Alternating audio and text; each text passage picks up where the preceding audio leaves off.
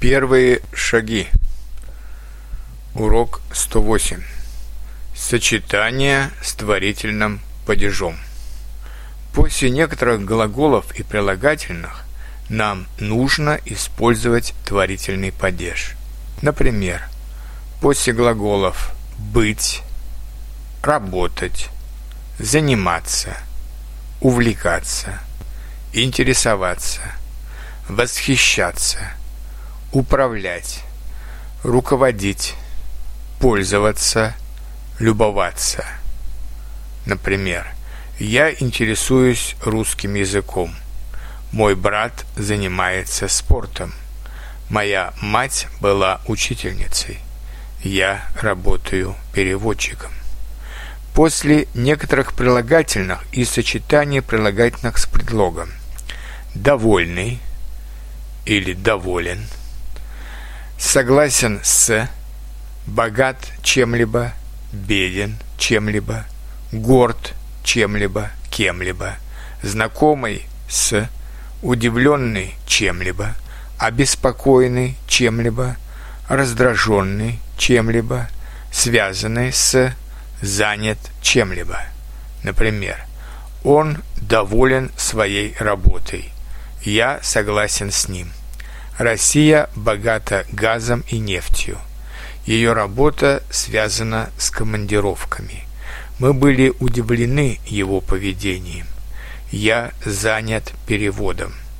Творительный падеж мы используем также после ряда предлогов, как «с», «перед», «над», «под», «между», «рядом с».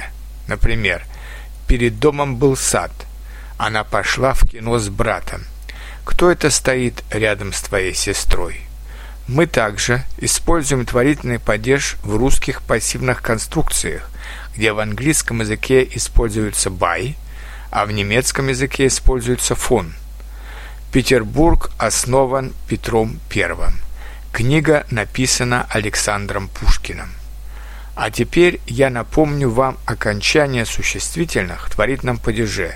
Мужской и средний род, дом – домом, учитель учителем, окно окном, море морем, женский род, книга книгой, армия армией, множественное число, книги книгами, учителя учителями.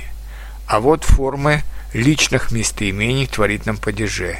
Мной, тобой, им или ним, ей или ней, нами, вами, ими или ними. «Н» появляется, если местоимение используется с предлогами. Например, «Я доволен им, но я приду с ним». И в конце несколько примеров на употребление творительного падежа. Самолет летит над городом. Мы живем между Петербургом и Москвой.